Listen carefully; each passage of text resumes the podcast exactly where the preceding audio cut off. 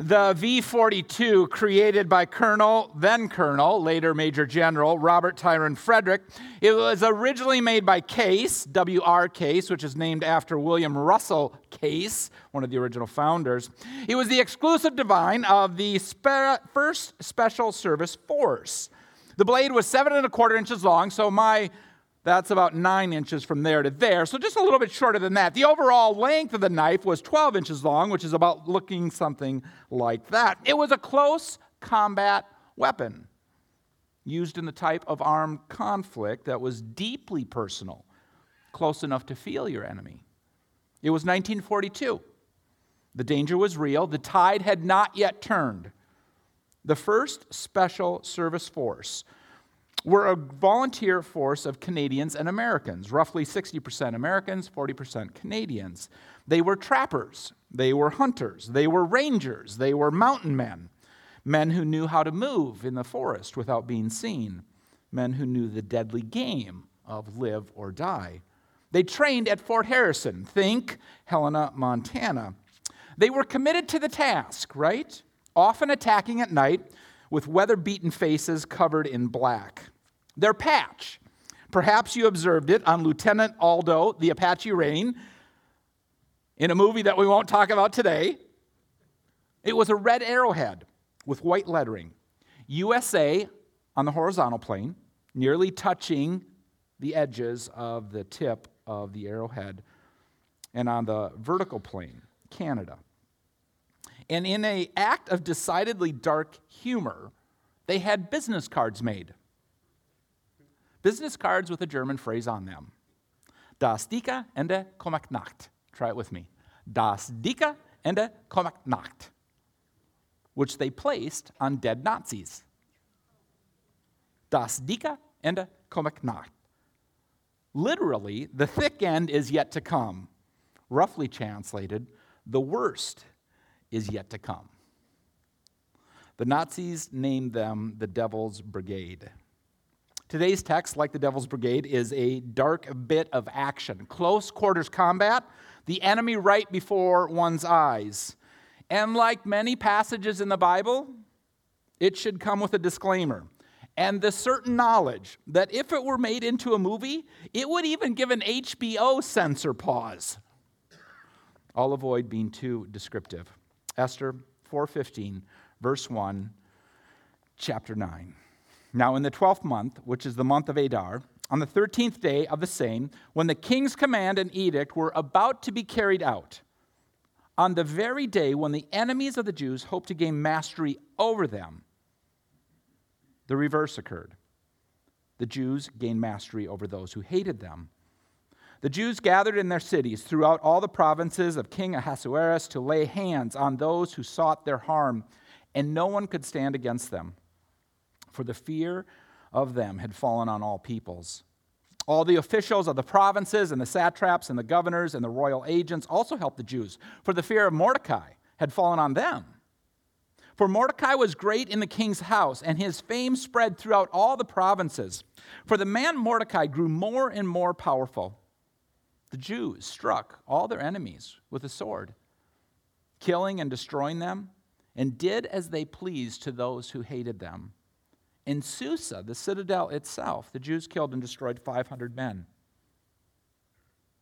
and also killed Parshandatha and Dalphon and Aspatha and Paratha and Adalia and Aridatha and Parmashta and Arisai and Aridai and Vizatha, the ten sons of Haman, the son of Hamadatha, the enemy of the Jews, but laid no hands on the plunder.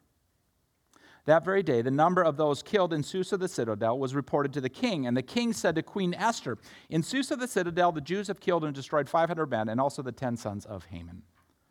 What then have they done in the rest of the king's province? Now, what is your wish? It shall be granted to you. And what further is your request? It shall be fulfilled. And Esther said, If it please the king, let the Jews who are in Susa be allowed tomorrow also to do according to this day's edict. And let the ton, ten sons of Haman be hanged on the gallows. They're already dead. so the king commanded this to be done, and a decree was issued in Susa, and the ten sons of Haman were hanged. The Jews who were in Susa gathered also on the 14th day of the month of Adar, and they killed 300 men in Susa, but they laid no hands on the plunder. Now, the rest of the Jews who were in the king's provinces also gathered to defend their lives and got relief from their enemies and killed 75,000 of those who hated them, but they laid no hands on the plunder. This was on the 13th day of the month of Adar. And on the 14th day they rested and made that a day of feasting and gladness. But the Jews who were in Susa gathered on the 13th day and on the 14th and rested on the 15th day, making that a day of feasting and gladness. Therefore, the Jews of the villages who live in the rural towns hold the 14th day of the month of Adar as a day of for gladness and feasting as a holiday, as a day on which they send gifts of food to one another. It would be easy to say the fear that fell was because they were well armed, well provisioned, and you could make that argument quite easily. I think also, I think also you can't miss the unseen force moving. And again, even though God's name is not mentioned in the book of Esther, God is all over the book of Esther. Sometimes we're tempted, right, to think of our lives in these compartmentalized terms, right? That somehow church is something that we do, right? Or, or, or faith is something that happens for a short period of time, that it doesn't affect other things. But, but we can't leave God out of anything. We can choose to ignore God. But the unseen force, the God of the universe, his Son, the Word of God, incarnate, became Jesus, the Holy Spirit, is always in the space. And here, the minority, the forgotten, the disenfranchised, the immigrants, the easy to discard, they're in power. Intriguing that the retribution is only against their enemies and no further than that. Haman is gone, and so are his sons. But even that is not enough. The same example that Haman wanted to make of Mordecai has not only happened to him, but his boys. Everything that Haman thought he possessed is gone. The names? Again, leaning on Tomasino, they are rich in double meanings, what they would have sounded like in the Hebrew. Parshandatha sounds like the Hebrew word for excrement. Dalphon sounds like the Hebrew word for an annoying drip. Paratha sounds like um, dung. Aridatha and Aridai are plays off of a word that sounds like mule in the Hebrew. And Parmashta, we'll, we'll just leave that one alone. They did as they pleased to those who hated them, the assistants of the local officials. Perhaps best to ride the horse that is in power, the favor of the people. To be sure, it, it is a brutal chunk of text in the Bible. It, it is a dog eat dog world, even though dogs weren't highly regarded in the ancient Near Eastern world. Three different times, this notion of no plunder was taken is mentioned. And commentators have sought for a number of reasons to, to explore that, right? Want to know what that means, why it means what it means, and does it harken back to the days when, when Saul didn't do what he was supposed to do? I think easiest, it's not about the money. It's, it's not about the stuff. It's not about the accumulation of goods. It's kind of like when Taylor Swift sued Robert Mueller for $1. She won. It wasn't about the money, it was about standing up for her personhood, her rights as a woman. She didn't want to be felt up by some Yahoo. Is there a 21st century equivalent for this one? Because that's what we try to do, right? What we try to do at Timberwood Church is bring the text into the current. And and, and there is fierce revenge here, right? And we might ask questions of ourselves what does justice look like in our lives? What does justice look like in our society? How do we explore this notion of what it means to act justly? What motives drive our behavior? I'm not a governmental entity, nor do I advise one. My politics, well, if I had to identify a party, I think it would be the party of frustration. Likewise, I'm not in the armed forces, although I have profound respect for those who gave their last full measure. I, I pray on a weekly basis. I pray for those that are in power. I pray for the president. I pray for the courts. I pray for the Congress. I pray for the governor. I pray for the state legislature. I pray for our police officers. I pray for our fighter fighters. I pray for emergency medical response people. Many times I pray for these names by name because I know them. They are personal to me. What I try to do is make the text real. How does this affect me and how does this affect you? And it would be easy to think that this text is about a group of people rising up against the, uh, uh, the forces that exist within a government and, and, and vanquishing those forces. Okay, fine, whatever. Or, or it might be this whole anti Semitic thing, right? Okay? Um, it's much more personal, right? And we might see echoes in World War II. We might see echoes in the defeat of the Nazis and all. Yes, sure, yep. More broadly, we might be the, uh, the underdog, okay, the, the, the disenfranchised, the person who was held down gets to rise up. Yep, okay, fine. But I think more than anything else, the text is pretty easy to understand. You don't want to be on the wrong side of God. You don't, you don't want to be, I don't want to be on the wrong side of the unseen force.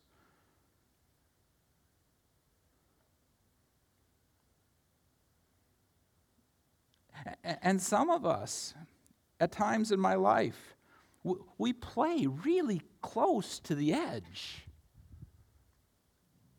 really close to pursuing what we want as opposed to what God wants.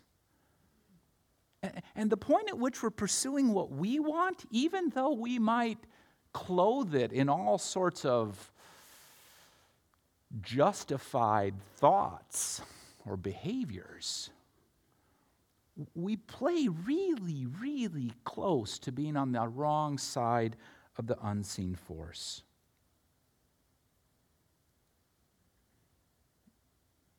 And I think if we learn nothing else from the book of Esther, you don't want to be on the wrong side of God. The 13th, 14th, 15th of Adar, roughly uh, February, March time frame, right? A day of, of, of, of vengeance, a day of fierce justice. If you're in Susa, two days of those. And then this day of feasting and gladness. You're like, well, how can you go from being bloodthirsty, vengeance seeking folk to really happy the next day? Again, it's, it's a different time. It's a day of feasting and gladness because something really good has happened. And it would form the basis for a day of remembrance. And again, this becomes important to us, right? The things that we remember, the start of something new. It continues to this day. This little band is a day, remembers a day of remembrance, right? Something new started when I got this band. And, and it's good to look at that band and remember the new thing that should and did start. Specifically, here, we have a feast in the presence of vanquished enemies. At the largest level possible, evil is defeated. Feasting has turned to gladness. The battle is over. Let the celebration begin. Oxford Languages defines reverse as a complete change of direction or action. We think of it often, right, as, as, as this, uh, you know, like, uh, you know, uh, you know, here's the tip of the day. Don't, don't stand behind my vehicle when the backup lights are on, right? In reverse. Tip of the day? You want a tip? Don't, never mind.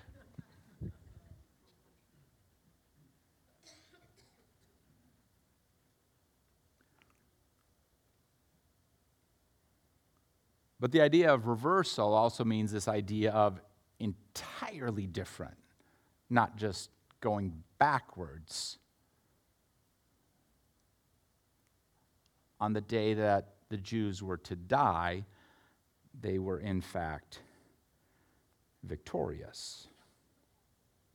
A complete change of direction, a complete change of action, a complete change of outcome. I think some of us would identify a day of reversal in our lives when we went from being a person who really, really, really flew close to being on the wrong side of God and moved to being on the right side of God. Perhaps you're there today, right?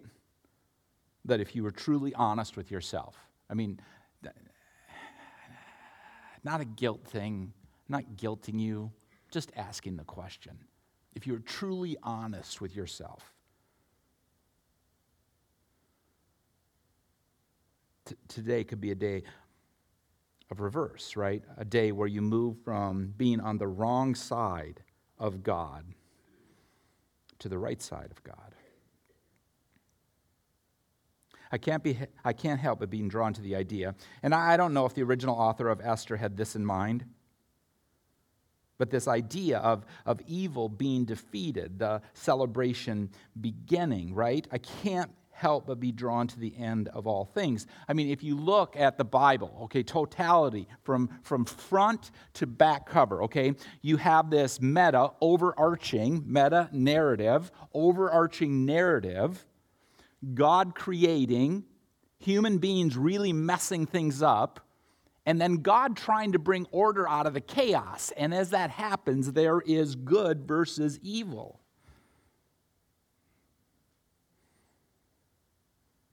God bringing order to the chaos created by the choices of humans to this point.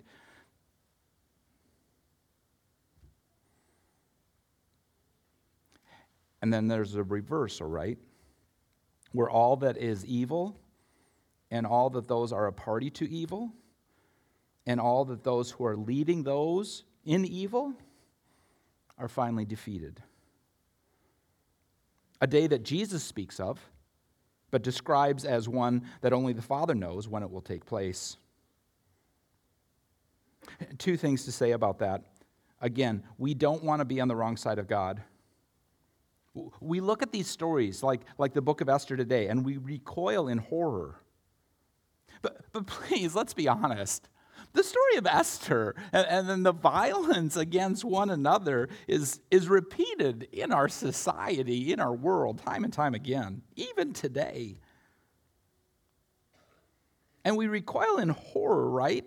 But it's the nature of humans and a messed up world, right? I mean, we have a picture, okay? We have a picture of how utterly evil sin truly is. And sometimes I think we miss that. Sometimes I think we miss how bad sin is. How devastating.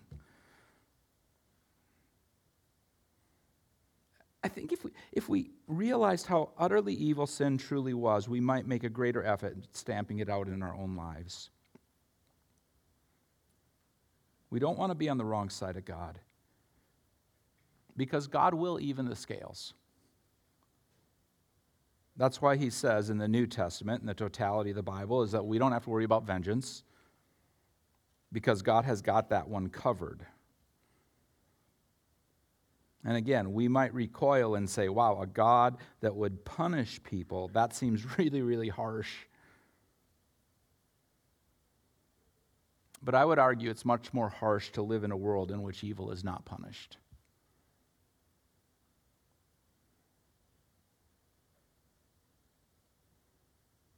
And so we live in this tension, right? And we do battle inside, first and foremost, against the evil that wants to live.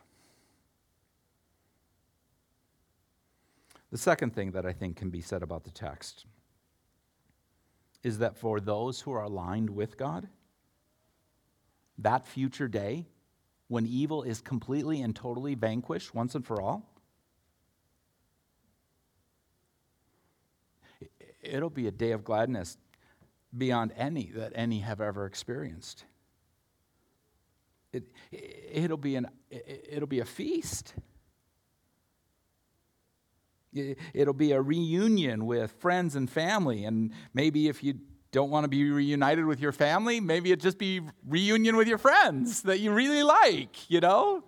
You have family and then you have family by choice. And sometimes you like the family by choice better than you like the family. And that, that's okay. I get it. Think about that day. No more sickness and no more pain and no more sorrow and no more disagreement and no more weeping. And if there's any tears at all, they're tears of joy.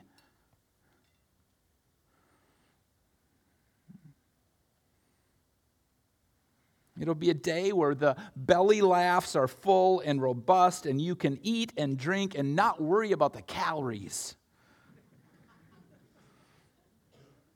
And we'll walk in the garden and we'll touch the heavenly flowers and we'll push out into the water with the master fisherman. We won't even care if we catch anything, we won't even pick up a pole. Just to be in the same boat with Jesus after so many years of wanting more.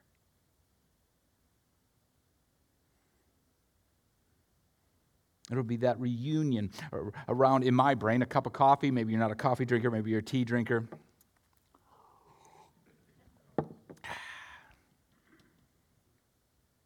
That reunion, you know, when you, when you haven't seen someone for a long time and you sit down over a cup of coffee or a cup of tea or a cup of hot chocolate and, and you just like, you connect in this deep, visceral, wonderful, amazing way.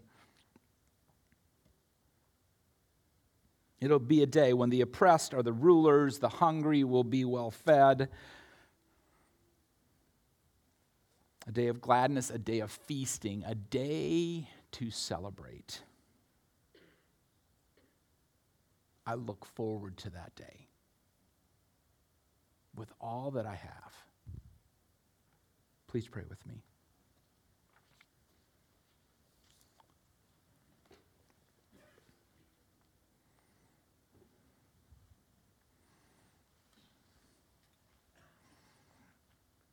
Maybe you're in the middle of the battle right now.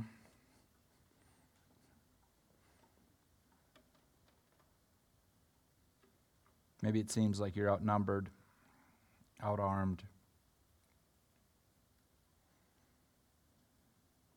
We'd love to help. We'd love to shoulder the burden with you. We'd love to fight with you. Let us know. We want to pray for you. We want to help you. If you're hungry, we can get you food. If you need shelter, we can find a warm place for you to sleep. If you're tormented by evil, we can pray and do battle in the spiritual realm on your behalf.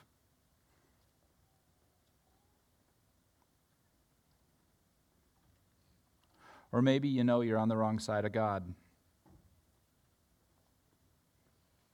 Maybe you've used the good guy defense. I'm a good guy. But deep down inside, you know the anger that exists, that simmers right below the surface, or whatever other emotion it might be. Maybe today is the day where you cry out to Jesus and say, Hey, I want to be on the right side.